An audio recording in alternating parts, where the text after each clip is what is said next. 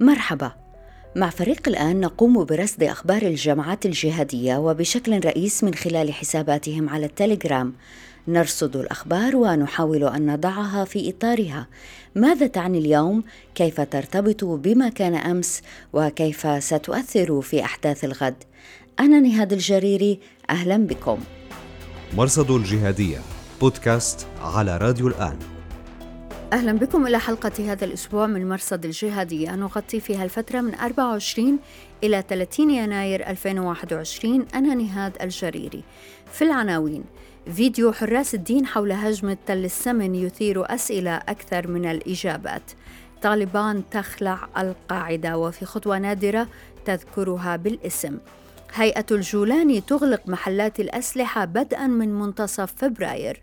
وضيف الأسبوع الأستاذ لامين ولد محمد سالم الباحث والصحفي الموريتاني للأستاذ لامين كتابان صدرا بالفرنسية هما التاريخ السري للجهاد بالاشتراك مع أبو حفص الموريتاني صدر عام 2018 وكتاب بن لادن الصحراء في خطى مختار بالمختار صدر عام 2014 الأستاذ لامين شارك أيضا في إخراج فيلم عن الجهاديين في غرب إفريقيا بعنوان سلفيست.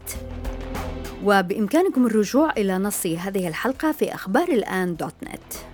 مرصد الجهادية بودكاست على راديو الآن. في 24 يناير نشرت مؤسسة شام الرباط الذراع الإعلامية لتنظيم حراس الدين إصدارا مرئيا يوثق لغزوة العسرة التي نفذها عناصر التنظيم ضد قاعدة روسية في تل السمن بريف الرقة ليلة رأس السنة.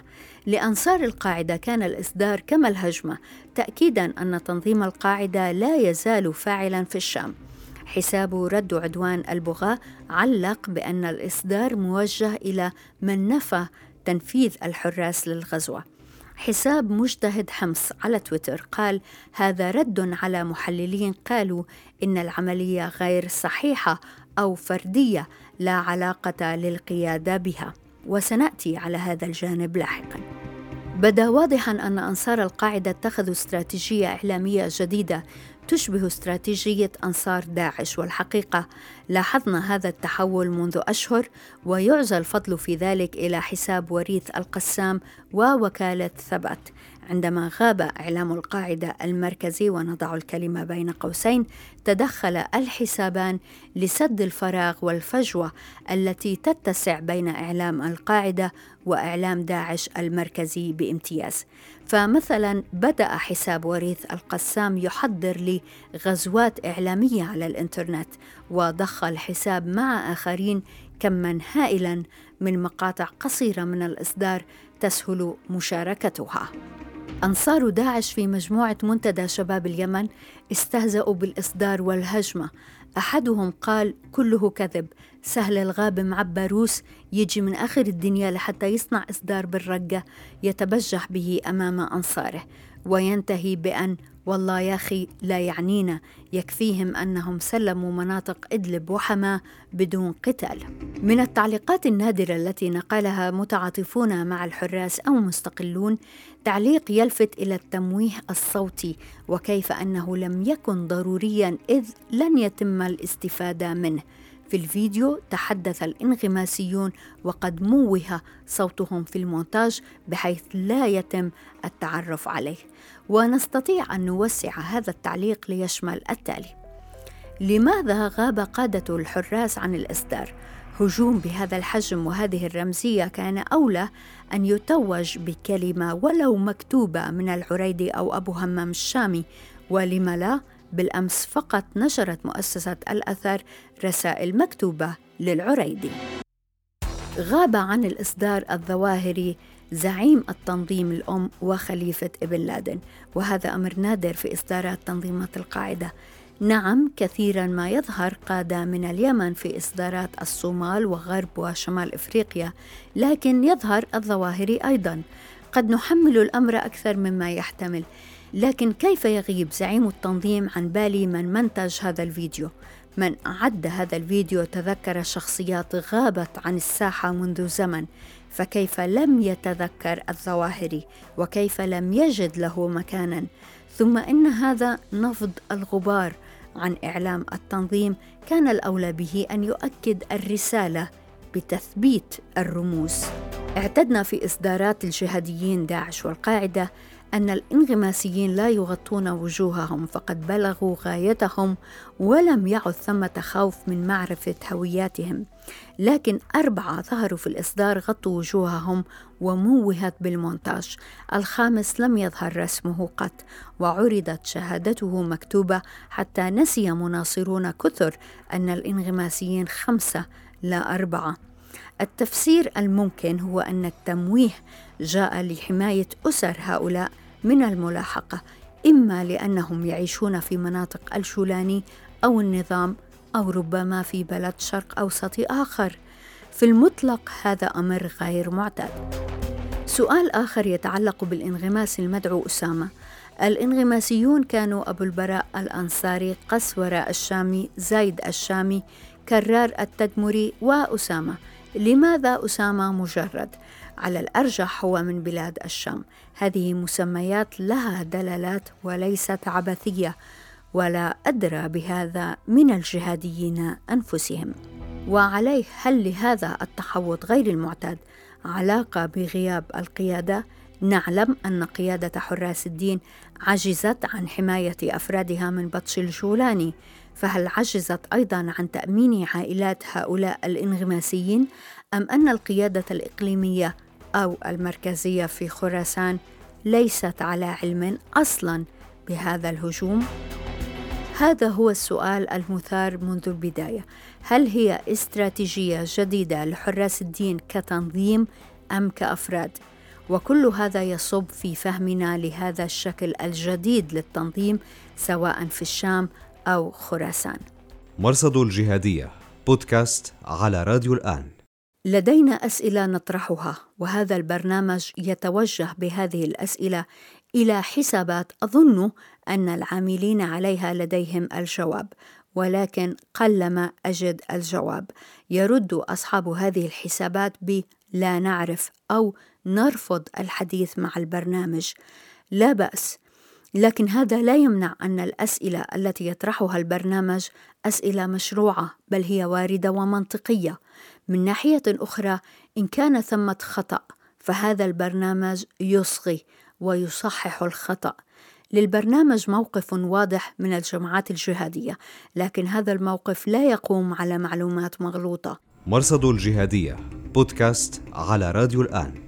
قال ذبيح الله مجاهد المتحدث باسم طالبان في رد على تقرير أخير للخزانة الأمريكية إنه لا يوجد أي عضو من تنظيم القاعدة في أفغانستان وهذه من المرات النادرة التي تذكر فيها طالبان القاعدة بالاسم أمريكا تعتبر أن طالبان لم تفي باتفاقية السلام الموقعة في يناير 2020 التي تنص على فك الارتباط مع القاعدة بشكل أو بآخر. مجاهد أكد أن طالبان تتعهد مرة أخرى بأنها ستلتزم بجميع بنود ومحتويات اتفاقية الدوحة ولن تسمح لأحد أن يستخدم أرض أفغانستان لتهديد أمن أمريكا وحلفائها أو إنشاء مراكز في أفغانستان في إشارة طبعا إلى القاعدة. أبو محمد المقدسي الذي كان متحفظا على اتفاق طالبان مع أمريكا قال في حسابه تويتر إنه يبدي حسن الظن بطالبان متمنيا أن تكون طالبان اتفقت مع القاعدة على هذا الكلام واعتبر أنه يتناغم مع تمرير إشاعة موت الظواهري. حساب مبين عمر محمود المناصر لداعش تساءل من سيكون كبش الفداء القادم بعد حسام عبد الرؤوف؟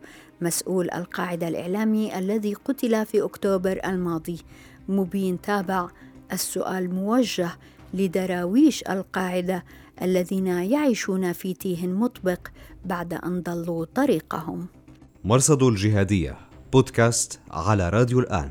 أعلنت القوات العراقية والأمريكية أنها قتلت جبار سلمان علي فرحان العيساوي المعروف بأبو ياسر وكان واليا على العراق. بحسب رسم بياني نشره المرحوم هشام الهاشمي الباحث العراقي في مايو 2020 فإن والي العراق هو الرابع في الهرم الوظيفي في داعش. يأتي أولا الخليفة المزعوم يليه رئيس اللجنة المفوضة الذي يعمل تحت إمرته أعضاء اللجنة يليهم والي العراق الذي يأتمر به أمراء القطاعات المختلفة. في مايو الماضي قتل معتز نايف الجبوري عضو اللجنة المفوضة في غارة أمريكية شرق سوريا. كالعادة داعش لم يتطرق لهذا الخبر. مرصد الجهادية بودكاست على راديو الآن. أصدرت حكومة الإنقاذ التابعة لهيئة تحرير الشام قرارا بإغلاق محلات بيع وشراء الأسلحة في إدلب ومحيطها ابتداء من منتصف فبراير. معارضو الهيئة مثل مزمجر الثورة السورية علق.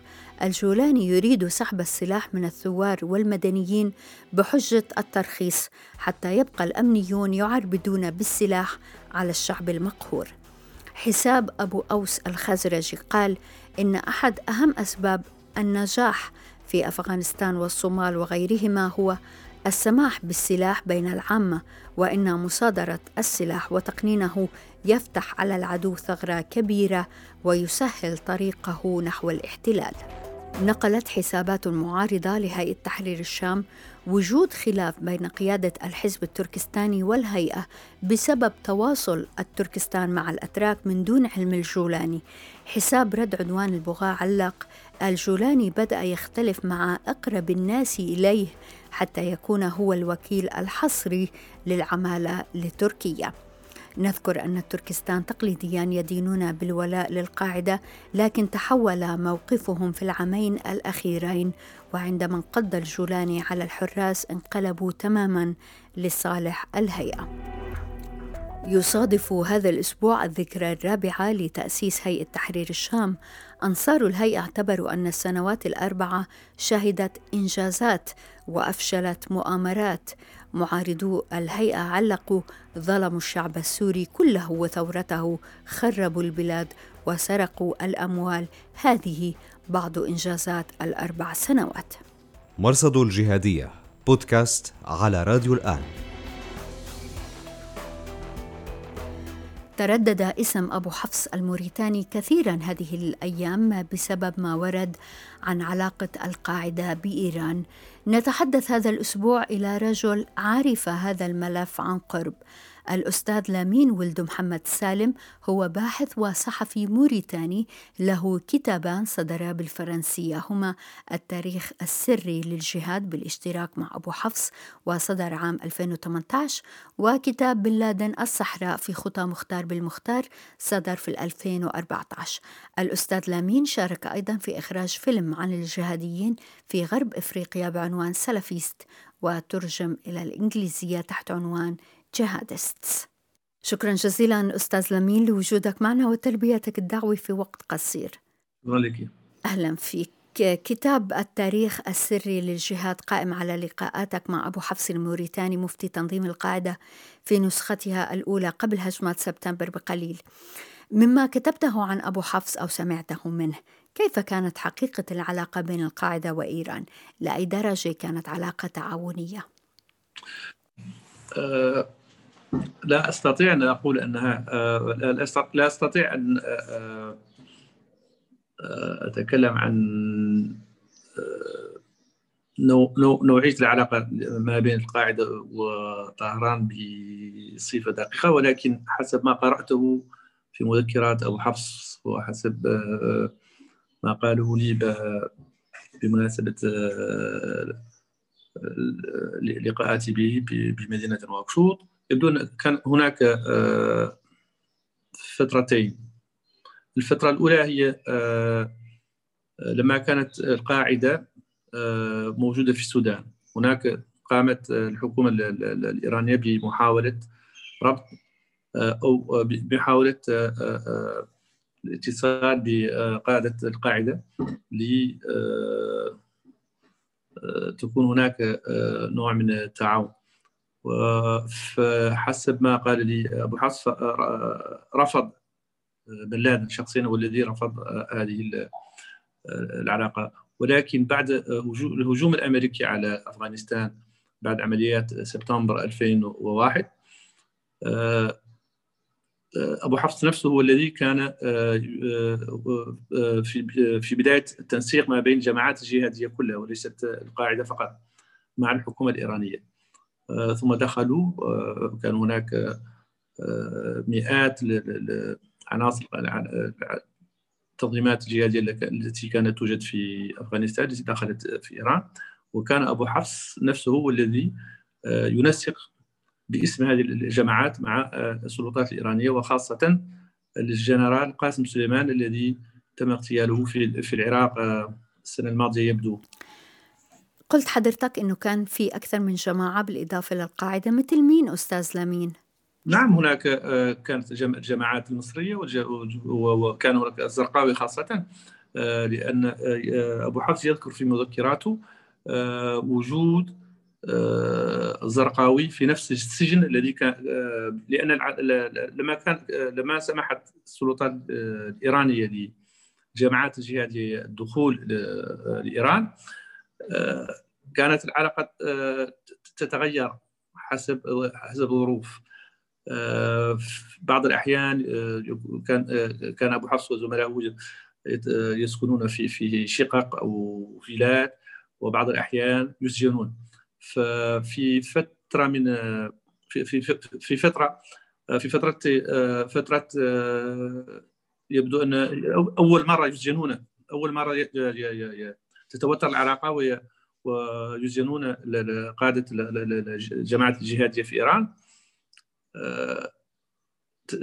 في نفس السجن كان هناك أبو حفص وأبو محمد المصري والزرقاوي وسألت أبو حفص هل التقى شخصيا بزرقاوي قال لي لا ولكن أعرفه عرفته بصوته لأنه سمعته يتكلم مع في يتكلم من بعيد مع مع سجين آخر وفهمت بأنه زرقاوي لأني التقيت به لما كنت في أفغانستان.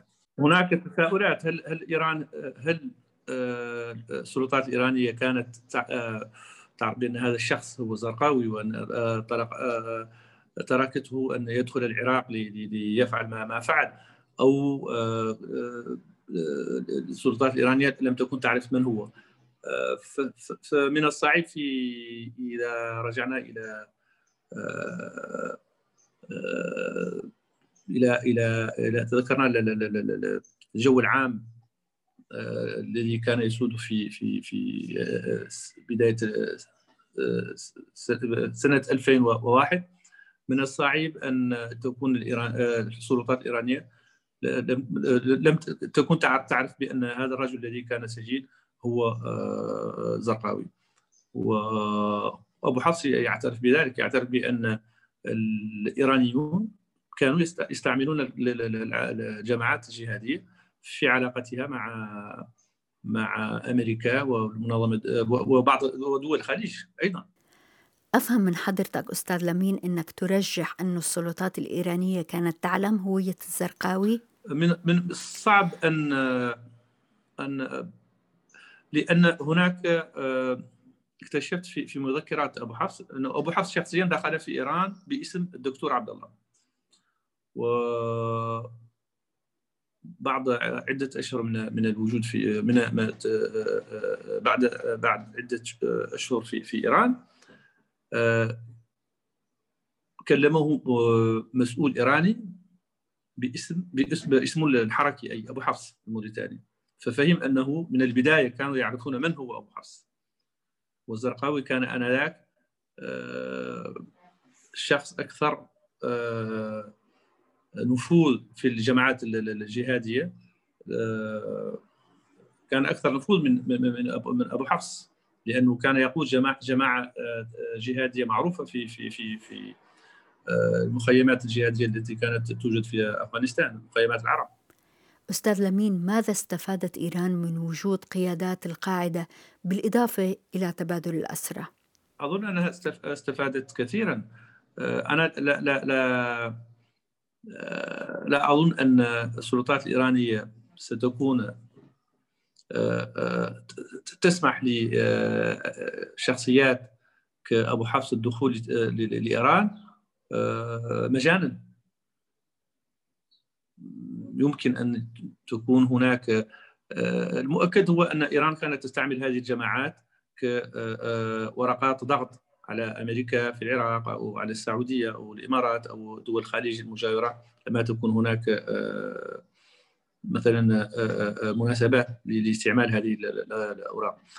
وأظن أن أن تم هناك تبادل معلومات معلومات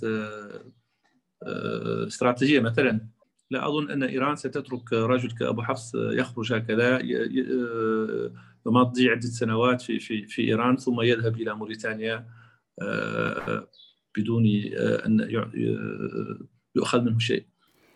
لماذا أسميت الكتاب بالتاريخ السري للجهاد؟ أين السرية في هذا الموضوع؟ وما الذي لا نعرفه ويكشفه كتابك؟ شخصيا الكثير من المعلومات التي كانت في في مذكرات آه، أبو حفص والكثير من ما, ما الذي آه، حصلت عليه آه، من مقابلتي معه لم أكن أعرفه. لم أكن أعرف مثلا أن كل الجماعات الجهادية كانت في في إيران وأنها كانت تتعامل مع مسؤولين ساميين في الجهاز الامني الإيراني. لم أكن أعرف أهمية آه، حجم الممتلكات التي كان يملكها آه، أسامة بن لادن في في والاستثمارات التي آه، قام بها في في السودان. لم أكن أعرف أنه أن الجماعات الجهادية لها خبرة كبيرة في في في في في تقنيات تسلل السر أنها لها أجهزة استخباراتية وأن بينها صراعات لأن وأن حركة كالقاعدة ولم أكن حركة كالقاعدة مثلا لم أكن في البداية عندي عناصر تسمح لي بأن أفرق ما بين القاعدة والجماعة الإسلامية ما هو الفرق بين جماعة مثلا الجماعة الجماعة الإسلامية المصرية مثلا ما هو الفرق بينهم وما هو الفرق بين جماعة جماعة آه، زرقاوي؟ وكيف آه، تم آه، تم الاتصال بجماعة الجهادية التي توجد خارج الشرق الأوسط؟ مثلا الجماعات الجهادية الجزائرية. أرخت لحياة مختار بالمختار. ما أكثر ما لفت انتباهك أو أدهشك وأنت تؤرخ للرجل؟ ما الذي لا نعرفه عنه؟ آه، مختار بالمختار آه، آه، بالنسبة لي كان بوابة للدخول للتحقيق في في في هذه الجماعات الجهادية الموجودة في منطقة الصحراء والساحل. واهتم ولكن كان كان بالمختار هو أول زعيم جهادي آه، من أصل جزائري استقر في الصحراء الكبرى وفي شمال مالي.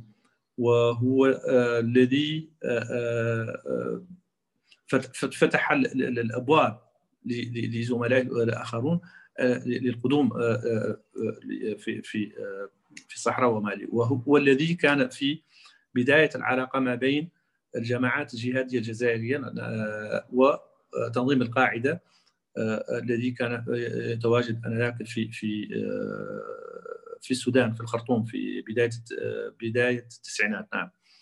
وأظن أن لولا بالمختار الوضع الحالي الذي نشهده في نشاهده في في في بلدان الساحل وجود بالمختار في هذه المنطقة هو من أسباب هذه ما نشاهده اليوم. مثلا آه، اليوم آه، دول مثل مالي وبوركينا فاسو آه، لا تسيطر أجهزة الجيش والأمن إلا على قليل من التراب الوطني. وشمال مالي كل اليوم وشمال بوركينا فاسو لا يوجد فيهما أي ممثل لجهاز الدولة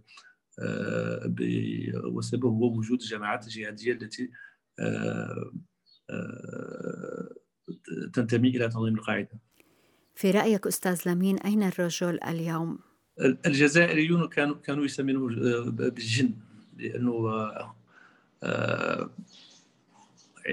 كلما كلما كان كلما اعلنت أعلنت الأجهزة الأمنية أنه تم اغتياله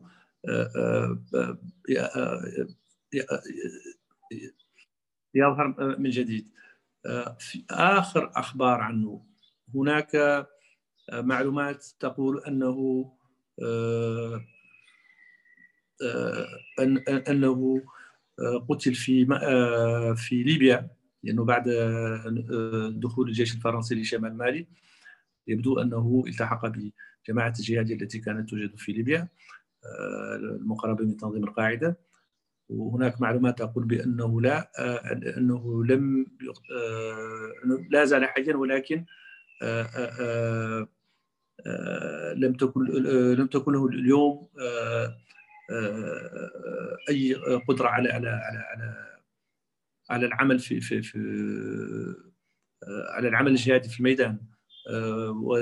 لاننا لما كل الصور التي خرجت أخيرا عن زعماء التنظيمات الجهاديه الموجودة في في في شمال مالي هناك دائما ممثل لحركة الحركه التي ينتمي للمؤسسه هو هي حركة المرابطون ولكن يكون هو دائما غائب.